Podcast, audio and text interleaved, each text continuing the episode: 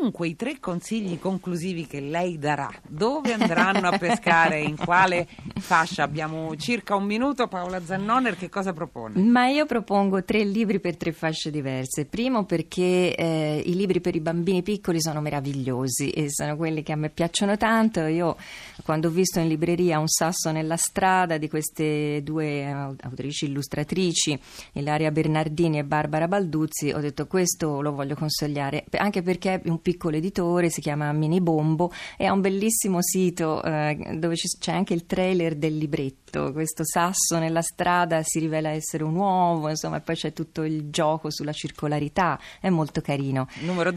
Numero 2 consiglio invece la lettura, la biografia di un artista che io adoro, che è Frida Kahlo, ed è proprio il titolo Frida Kahlo, è stato scritto da Sabina Colloredo ed esce nella collana Grandissimi e L Edizioni, quindi Sabina si è sempre concentrata su donne dal grande carattere e non si è smentita. L'ultimo titolo mentre parte la sigla. L'ultimo è un libro divertentissimo che consiglio a tutti di leggere, grandi e piccoli, Almeno il cane è un tipo a posto di Lorenza Ghisnelli, perché questo è veramente un libro che ci fa proprio star bene. È stato anche il nostro libro del giorno, il libro di Lorenza Ghisnelli. Grazie sì. Paola Zannoner, che oggi ha presentato Un giorno ci incontriamo, uscito per Electa Young. Grazie per essere stata con noi. Grazie e buona serata.